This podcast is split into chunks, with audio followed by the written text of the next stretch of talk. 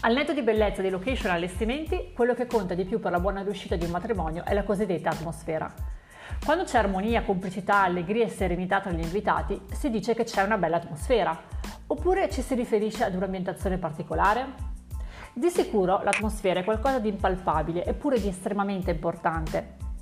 Sul vocabolario, alla parola atmosfera troviamo scritto clima psicologico proprio di un determinato ambiente o di particolari circostanze. È quindi chiaro, secondo me, che nel caso di un evento come il matrimonio sia la percezione da parte degli invitati a determinare la qualità dell'atmosfera. Ma questo clima psicologico quindi si può influenzare? La risposta è sì, altrimenti come potremmo spiegare gli intensi studi di luce e posizionamento di oggetti in negozi o grandi eventi aziendali? L'ambiente influenza i comportamenti, vedi ad esempio i comportamenti di acquisto di qui sopra, quindi anche in un matrimonio possiamo riuscire a condizionare in modo positivo l'esperienza di chi ne farà parte. Ma come? Luce e suoni sono sicuramente le frecce più importanti al nostro arco, ma la cosa migliore da fare in questo senso è organizzare lo scorrere della giornata in modo che gli ospiti ricevano sorprese inaspettate. Rompere lo schema di un evento molto codificato crea memorie sensoriali molto forti e l'atmosfera ne viene influenzata positivamente. In generale, circondare le persone di bellezza crea un ambiente in cui immergersi con gioia e stupore perché è sicuramente un ambiente differente da quello esperito nella quotidianità.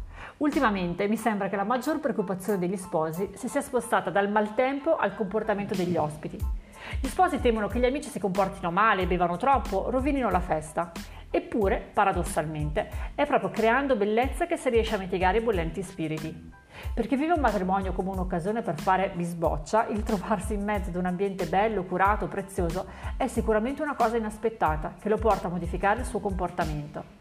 Se pensiamo alla riqualificazione di zone periferiche malfamate di molte città, anche italiane, vediamo che il punto di partenza per la rinascita di questi luoghi è stato proprio il portare bellezza, spesso con progetti artistici.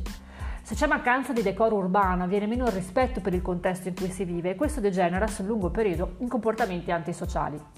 È stato dimostrato come in molti casi, portando una nuova bellezza in questi contesti, piano piano questi siano rifioriti, proprio perché le persone che quelle zone le abitavano si sono di nuovo affezionate ai propri muri, alle proprie strade.